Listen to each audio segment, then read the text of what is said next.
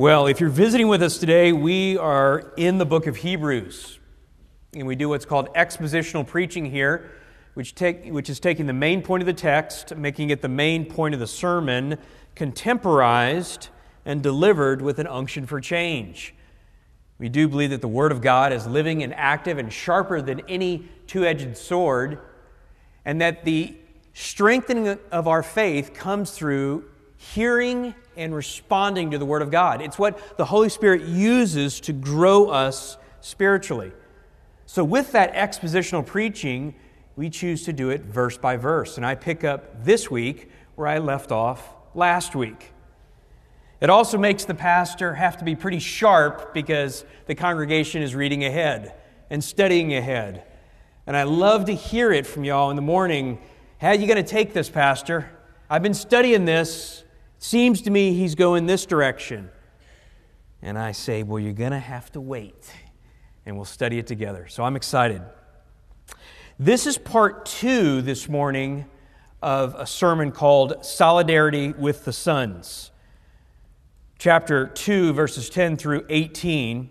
The timeless truth is this the eternal Son became like us, suffered to save us, and identifies with us. And that's particularly important because the audience here, the original audience, is suffering. So I want to take just a few minutes to bring us up to speed in this sermon. And then, if you'll allow me, before we progress on, I'm going to take us from the beginning of Hebrews all the way to verse 16, and we'll pick up there. As I mentioned, this is a two part message. It's within the middle of an argument on Christ's superiority to the angels. And it appears that there's some real pressure by this Jewish Christian audience to go back to Judaism. Most likely it's their family, their friends, they're putting pressure on them. You know, hey, cuz we don't really care what you believe, but but you know, we're Jews. And there's no way that Jesus fella could be the Messiah, and he certainly can't be the Son of God. That's blasphemy. We don't care what you believe about him. Make him a good prophet, make him an angel, make him a great teacher. But if you'll just let that go, why don't you come back into the fold? Come back to the synagogue, be with your family. Look, it's not a first century thing to have pressure from the family, right? Blood's thicker than water, or so the saying goes. So there's a lot of real pressure. Add to that, they're probably in Rome. And as you know, in the 60s in Rome, Nero's in control. And Christians are suffering. They haven't suffered to the point of death yet, but the threat is real. And they are realizing what the Bible says about being a Christian this side of heaven. Suffering is part and parcel of the life. 2 Timothy 3:12 Indeed all who desire to live godly in Christ Jesus will be persecuted. But let's be honest. When you're in the thick of it, when you are surrounded by suffering from people and places that you never expected to get it from, it's, it's easy to doubt. That's one of those things where no one wants to say amen, but everyone's collectively saying it in their head. It's easy to doubt Am I going crazy with this Christian thing? Does anyone understand what I'm going through?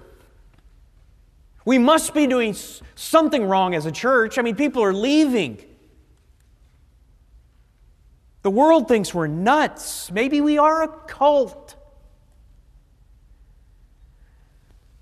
We know that these doubts are going through their minds not only because the author is trying to convince them of Christ's superiority, but he also warns them not to drift.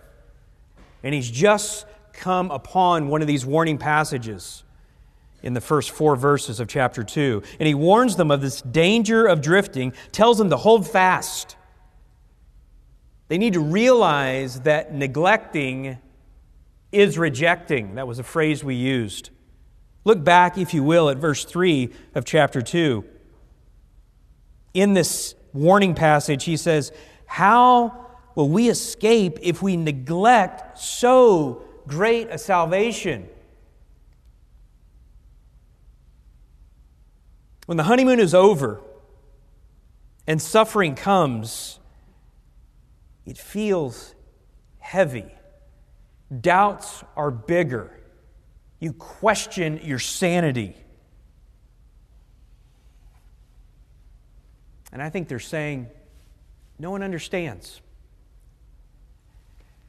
And the author is saying, Jesus understands. Jesus understands. And thus we see the title of this sermon Solidarity with the Sons. Let me bring us up to speed here. Look back at verse 9. But we do see him who was made a little while lower than the angels, namely Jesus, because of the suffering of death, crowned with glory and honor, so that by the grace of God we, he might taste death for everyone when we can't physically see Him in control, when it looks like chaos reigns, and I cannot see Him on His throne, the author says, see Him in Scripture. Trust in what you can't see, so then you can trust in what you cannot. Remember, Christ, the second person of the Trinity, the Prince of Heaven, sunk himself into human flesh and became a man. You have the word, you have the prophecy, you have the eyewitnesses. And he suffered. But he didn't suffer by accident. It was part of God's plan. And it was part of God's plan to bring many sons to glory.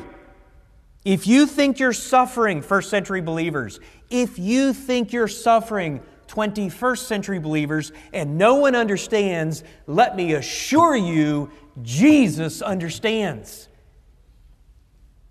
He became fully man. He has felt every pain, physical, emotional, spiritual. He has endured every temptation, and he knows the weaknesses of our human frame, and he stands in solidarity with us. He's been down on the field. And that solidarity is not just identifying with us as human, that would be enough. But it's so much more than that. Literally, it's entering into our world and changing our situation. Remember, because of Adam's sin and our own sin, that, that we were at enmity with God. We were, we were traitors. Creation rebelled against the Creator. And Jesus not only became a man, but he actually set his chin like a flint to the cross, lived the life that we could not live, and died the death we deserved, and changed our situation. He doesn't just stand with, literally, he stands in front of. And we saw last week, not only was he incarnated and became a man, that's his person, but we also saw his work. The author referred to him as a champion. Do you remember that? Your version may say the author of our salvation. It's probably better rendered the champion of our salvation. And this champion defeated death in the death of Christ. The death of death in the death of Christ. He defeated death and Satan. How did he do it? Through suffering. So you see the connection there? I'm a first century Jewish believer. I have a lot of peer pressure. People are getting hurt. I'm hearing about, about Christians getting, getting flogged. They're losing their property. I think I'm going crazy. I'm suffering. The author says Jesus not only understands, but it was that very suffering that has brought you eternal life. Quit thinking that this suffering is coming upon you as though it's some sort of accident or that God's asleep at the wheel. If our Lord and Savior endured suffering to save us, how much more will suffering be part of the life of a Christian?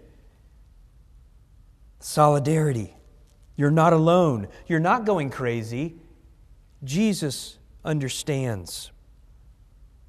If last week was solidarity in incarnation and a champion who is victorious through suffering, then these last two verses kind of cover the same thing, but with a different metaphor. This week is solidarity and incarnation, but watch this, but with a high priest, a high priest who is a mediator through substitution. And I'll explain all this. But we have a champion, the first few verses, and then the last two we have a high priest. Now that's bringing us up to speed for just this sermon. But what I'd like to do, especially for those of you who haven't been in Hebrews, is I'd like to go back and just do a, just a broad brush overview of what's going on here. Because I think it will help us kind of, you know, not focus on each individual tree, but see the forest, see what's going on here. As I mentioned, the author is telling them to hold fast. Hold fast to their faith in Jesus Christ. Don't go back. Jesus is so much more than anything you could imagine. He is the Creator, the Redeemer, God of very God, the exact representation of God. He is the radiance of His glory. And He is so much higher than angels.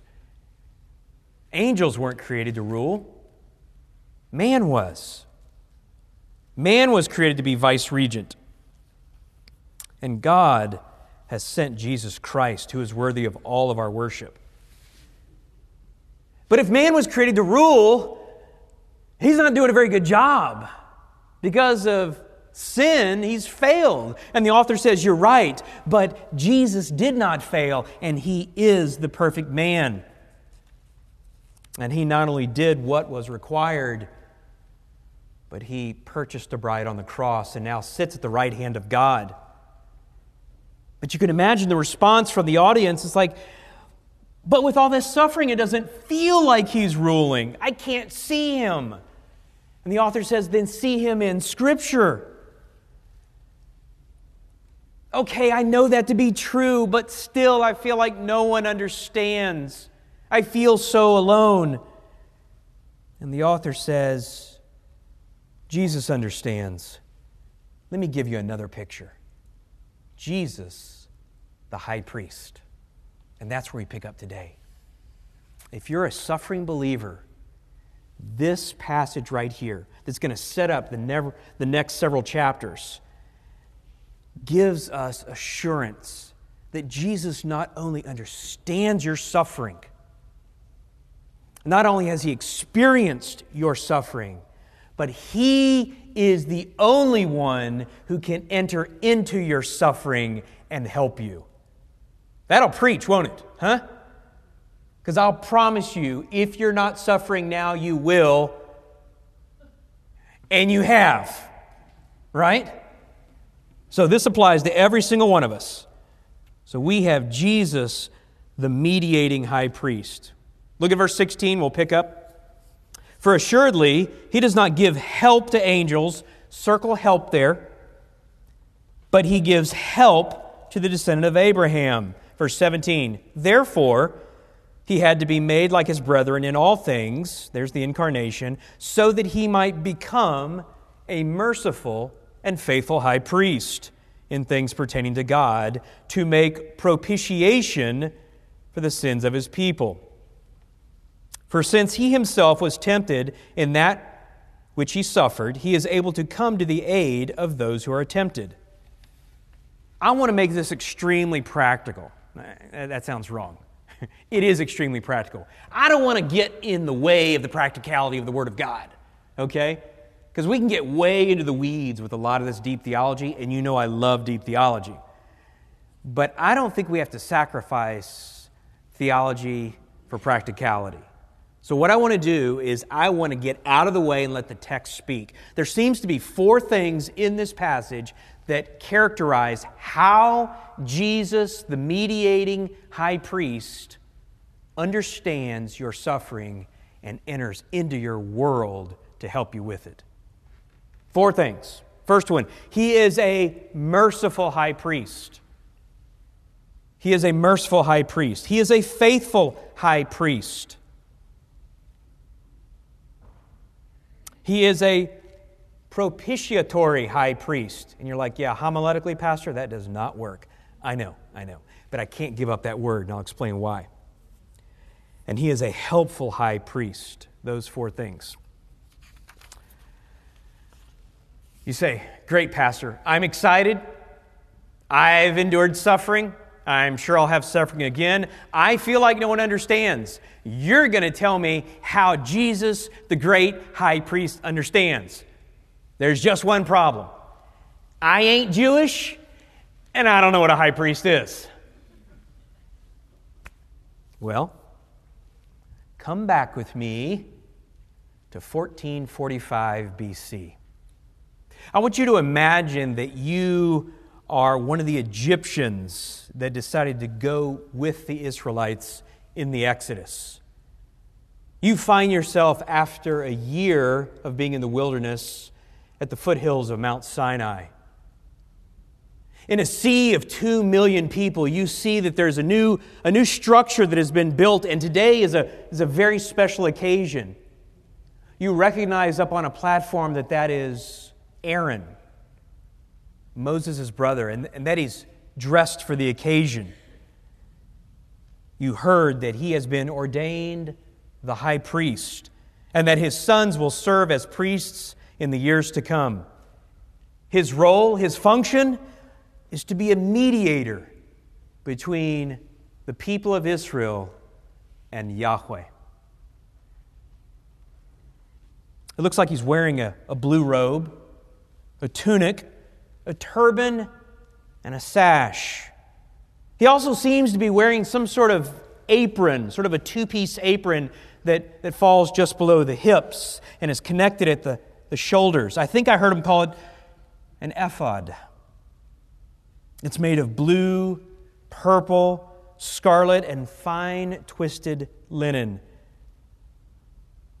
It's connected on the shoulders by two onyx stones and from what I understand, each one has the tribes of Israel written on them, six on each side. He also has a breastplate with various precious stones, 12 of them, each representing the 12 tribes of Israel. This man, this brother of Moses, will stand in our place before God Almighty. On his turban is a plate of pure gold that says, Holy to the Lord. It's Yom Kippur, Day of Atonement, the highest holy day of the year that is to be celebrated year after year in perpetuity.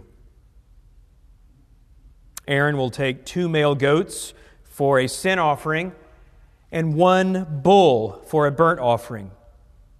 But before he does anything else, Leviticus tells us he has to do something for himself. Leviticus chapter 16, verse 2, the Lord says to Moses, Tell your brother Aaron that he shall not enter at any time into the holy place inside the veil before the mercy seat which is on the ark, or he will what? Die. For I will appear in the cloud over the mercy seat. He's allowed to do it one time, once a year, and before he goes in, he needs to take that bull. He's got two goats and a bull, and he needs to offer that bull as a burnt offering for himself. Because he is a sinful man. He may be the high priest, but he is just a man and that is the only way he will be able to go into the Holy of Holies. Oh, there was one other thing I forgot to mention about on his garments. Around the hem of his robe, there are little bells, and they're not just for decoration. Exodus 28:35 says, "It shall be on Aaron when he ministers, and its tinkling shall be heard when he enters and leaves the holy place before the Lord, so that he will not die." Meaning if we're not hearing tinkling, something's gone wrong. They would also tie a rope around one of his ankles so that if he did die, they could drag him out without endangering anyone else. Who wants to be high priest? He then takes one of the goats and sacrifices it to the Lord. They take the other one, they lay hands on it, and they send it out into the wilderness. It is called a scapegoat. It is a picture of how the sins are laid upon this goat, never to be remembered. But the one he sacrifices, he then takes the blood and goes, we just sang, behind the veil, right? Behind the veil that leads into the Holy of Holies. And he sprinkles seven times on the mercy seat. You remember what the mercy seat is? Okay? Indiana Jones, the two angels, top of the, uh, the Ark of the Covenant, right? Facing each other. That's the mercy seat, it's the lid of the ark. And it was called the sacrifice of atonement. Atonement literally means covering or to turn away God's wrath. In doing this, it was a picture of how God's wrath was to be satisfied. Are you with me on what a high priest is, right? Now, fast forward back to the book of Hebrews. When it says, Jesus is our faithful, merciful, propitiatory, and helpful high priest. How does this fit? Well, we're going to find out. Let's look and see how Jesus is, first of all, a merciful high priest. In what ways is Jesus a merciful mediator? Because at the very least, we know that a high priest is to be a mediator between God and man. He stands between them, he is the representative. Look at verse 17 again. He had to be made like his brethren in all things so that he might become a merciful and faithful high priest in things pertaining to God. Well, think about the incarnation so far. What does it mean to be merciful? Well, think about Jesus. Jesus became man, 100% without giving up any of his divinity. And though free from a sin nature, nevertheless experienced the pains of a fallen world. He hungered, he thirsted. His back hurt from a long day at work. His feet got blisters from those first century sandals that they wore. Can you imagine the food that he ate compared to what he was used to? The living accommodations. He felt the chill of a night air and the coldness of a friend turned enemy. He wept and felt the pain when he lost a loved one he felt compassion when he saw a man born blind or lame. He became exhausted. He got peopled out. He became weary and discouraged and overwhelmed. But he is a merciful high priest in that he understands everything, get this, everything you have experienced to a greater level. As a human being, yet without sin, he has experienced everything. It also says he is a faithful high priest. Now, this is interesting because as I was studying the commentaries, no one addresses how he was a faithful high priest. And, and, and I think it's evidence of the Christianese that is so much a part of our lives. We use the word faithful a lot. Faith. And so, oh, of course, he's a faithful high priest. Yeah, we all know that. But I want to know, I'm looking at this and I want to know how, if I'm a hurting believer who is suffering because of my faith, how is his faithfulness an encouragement to me? And in what way was he faithful that would encourage me to be faithful? See, those are the questions we want to be asking as we approach this. This is what keeps us out of the weeds, where theology doesn't stay hermetically sealed over here, but theology is the robust fuel by which it produces practical, godly living. So, how was Jesus faithful? I want to know that. Well, I don't have to wonder and I don't have to look very far to find out that though it is essential that we have a substitutionary atonement, we have a death on the cross in order to secure our salvation, we cannot forget that it was the three plus decades leading up to that that was also required to have an appropriate sacrifice. Simply speaking, Jesus had to not only be perfect, but live a perfect life in order to be the appropriate sacrifice. He had to be faithful in the midst of pain, discouragement, temptation, maybe seemingly time delays. Who knows? Theologically, living that perfect life produced what was called imputation. Martin Luther called it the Great Exchange. Put your thinking caps on right now. It's the trade, my sin for his righteousness. Listen to Luther. He goes, That is the mystery which is rich in divine grace to sinners, wherein, by a wonderful exchange, our sins are no longer ours, but Christ's, and the righteousness of Christ's, not Christ's, but ours. He has emptied himself of his righteousness that he might clothe us with it and fill us with it. And he has taken our evils upon himself that he might deliver us from them. In the same manner as he grieved and suffered in our sins and was confounded, in the same manner we rejoice and glory in his righteousness. Let me put this in practical terms. All have sinned and fall short of the glory of God. The paycheck for that sin is death. Dying on the cross, we're going to find out in a minute, solves the penalty. But that's only half the equation.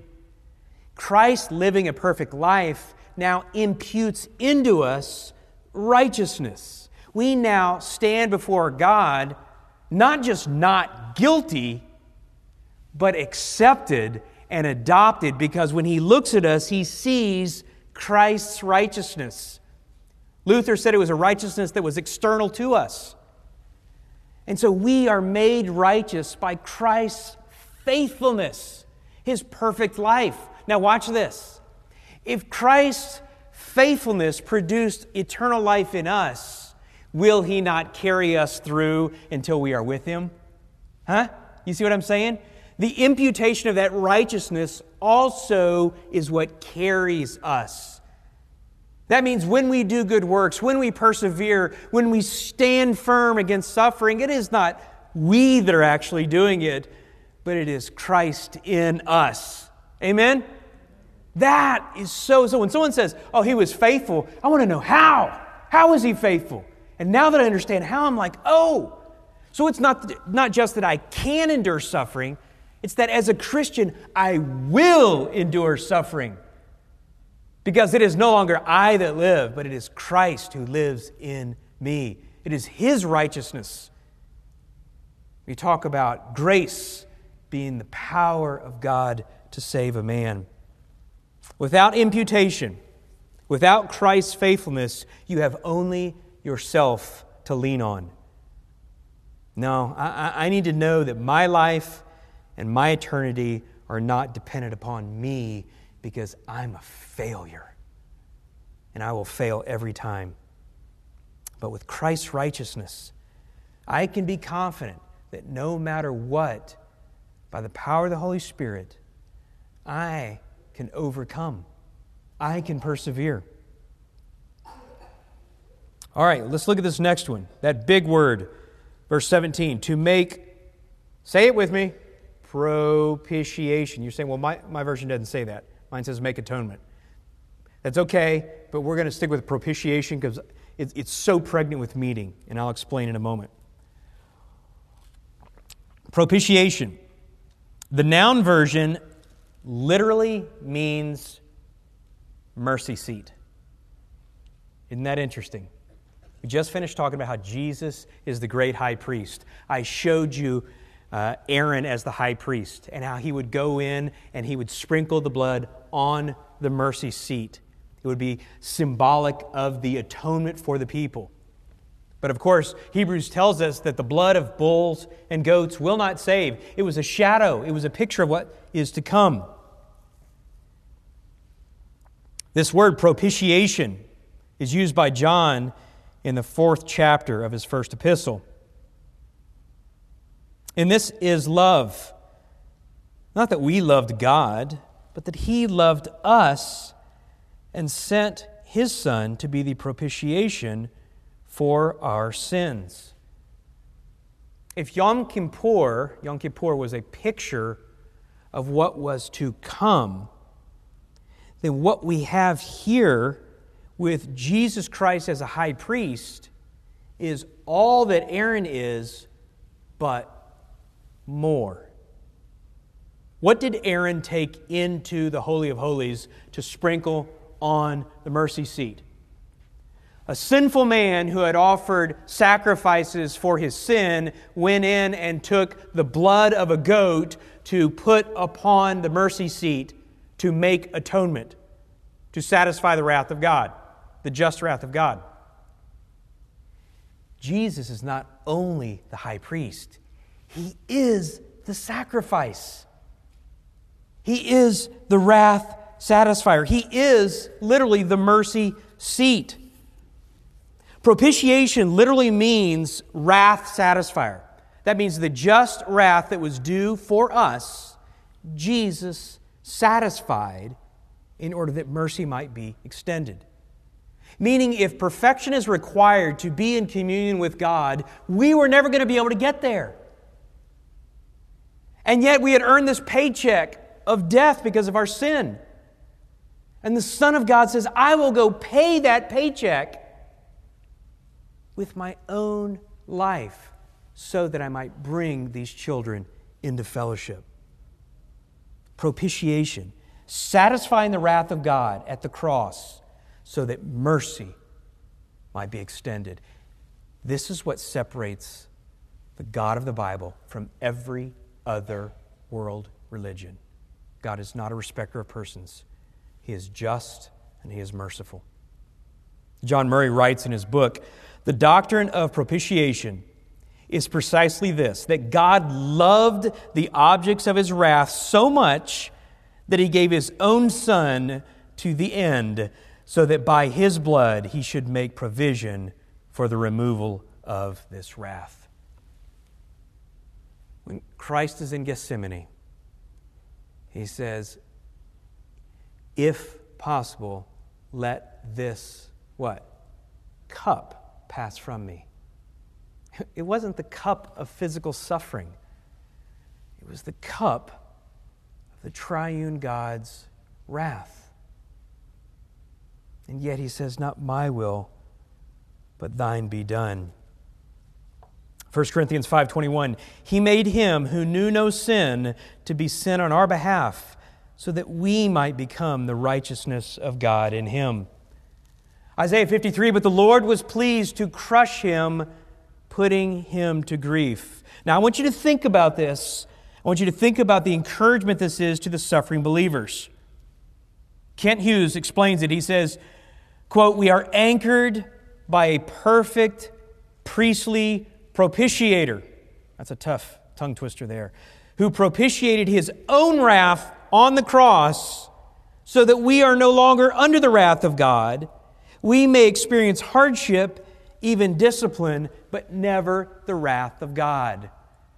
There's a bunch of reasons why it's important to understand that Jesus is a propitiatory high priest. One of them is that he understands suffering. The other one is that he, you understand how much he loved you, that he was willing to die for you. When he was on the cross, you were on his mind.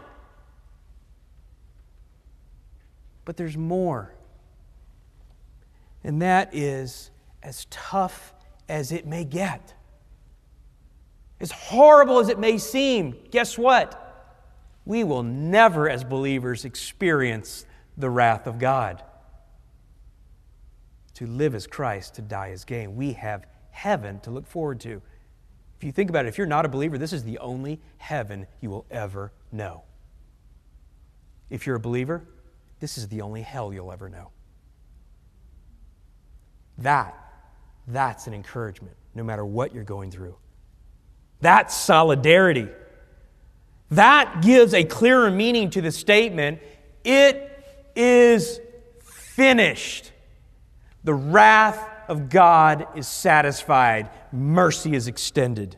And by the way, when he said, It is finished, what happened to the veil that covered the Holy of Holies? Do you remember? It ripped from the top to the bottom. Why? Because only God could do it. And he said, Now you don't need a human high priest anymore. There is one mediator between God and man, the man Christ Jesus. Hebrews 9 says it well. He gets into a bigger dissertation on high priest. You can look at it later. It says, But when Christ appeared as a high priest of the good things to come, he entered through the greater and more perfect tabernacle, not made with hands, that is to say, not of this creation, and not through the blood of goats and calves, but through his own blood. He entered the holy place once for all, having obtained eternal redemption. Well, look at our last one. He's also a helpful high priest. Verse 18 For since he was tempted in that which he has suffered, he is able to come to the aid of those who are tempted. Scripture tells us that Christ was tempted in all things that we are. John groups them in three different categories the lust of the flesh, lust of the eyes, the boastful pride of life. We see each one of those with his temptation in the wilderness by Satan. But no doubt he was tempted throughout his life. He stands in solidarity. Whatever you're going through, he understands. Now let's get specific. What temptation might someone experience when suffering? Well, let me ask you this What temptation might Christ have experienced as he got closer and closer to the cross? Perhaps there, even in Gethsemane. Temptation to quit. I mean, isn't that, isn't that what we do with pain? We recoil in it. Make the pain stop. That's, that's human, natural response. Does anyone like suffering? Does anyone like pain? If you do, you got mental problems. No one likes it. We're to rejoice in the midst of our pain, not because of our pain. I don't know what kind of guys preach that. No one likes pain. That's why we have aspirin and ibuprofen and all that stuff. But with the cup of wrath set before Christ, I imagine the temptation was to quit. It doesn't say in Gethsemane, but it seems to be that he knows what awaits him and how bad it will be. Now, me understanding that, that Jesus was tempted in all things, and even as he faced suffering and death and Satan, he doesn't need this. Why did I sign up for this? There may have been temptation. How do we respond to temptation? We give in, we run. You say, Pastor, I get it. You say Jesus uh, was tempted in all things, but, and I've heard this over and over again, but, but Jesus is God, and God can't sin, so he doesn't really understand. I'm like, hold on, hold on. Because the Bible makes it clear he does understand and that what he has experienced is greater than you. So, how do I reconcile this? Don't tell me you haven't thought that before. I'm looking out there. I know y'all thought that in your head. Well, I know Jesus, but, but Jesus really doesn't understand. My situation's much worse, right? Well, let me explain it this way. Just because Jesus is God and cannot sin doesn't mean he didn't experience it. And I would say it is because of that he experienced it to a greater depth and breadth than we ever will. Remember what I said? We respond by either succumbing or fleeing.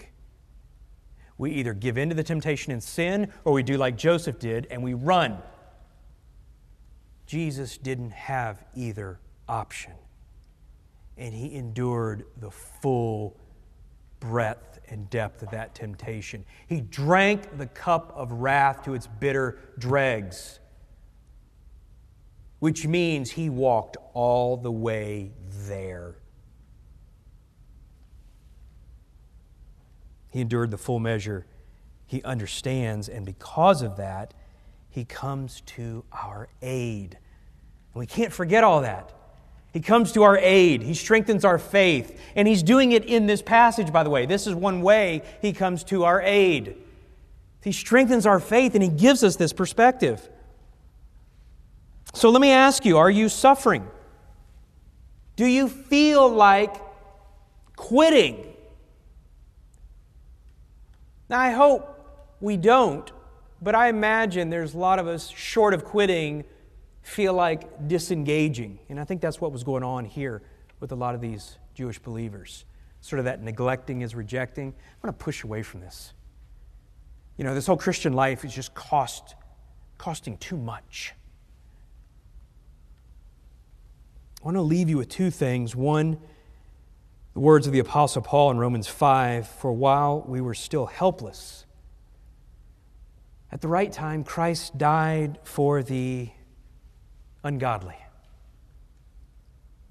One will hardly die for a righteous man, though perhaps for a good man someone would dare to even die. But God demonstrates his own love towards us in that while we were yet sinners, Christ died for us. We know that text. But do you know the very next words? Much more than having now been justified by his blood, we will be saved from the wrath of God through him. We are saved, and he will persevere through us and carry us, and salvation will be consummated one day at glorification, and we will escape the wrath of God because it's been paid for.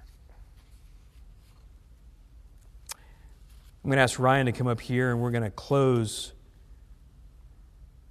with a well known hymn, How Firm a Foundation, a very old one, dating back to the late 1700s. But I want to read some of these verses and I want you to think about this text. Suffering believers, thinking no one understands. And the author, under the inspiration of the Holy Spirit, says, Oh, Jesus understands. He is a high priest who is merciful and faithful and he absorbed the wrath of God. And he is here to help you. Fear not, I am with thee. Oh, be not dismayed, for I am thy God, and will still give thee aid. I'll strengthen thee, help thee, and cause thee to stand upheld by my righteous, omnipotent hand. When through the deep waters I call thee to go, the rivers of sorrow shall not overflow. For I will be with thee, thy troubles to bless, and sanctify to thee thy deepest distress. When through fiery trials thy pathways shall lie, my grace all sufficient shall be thy supply.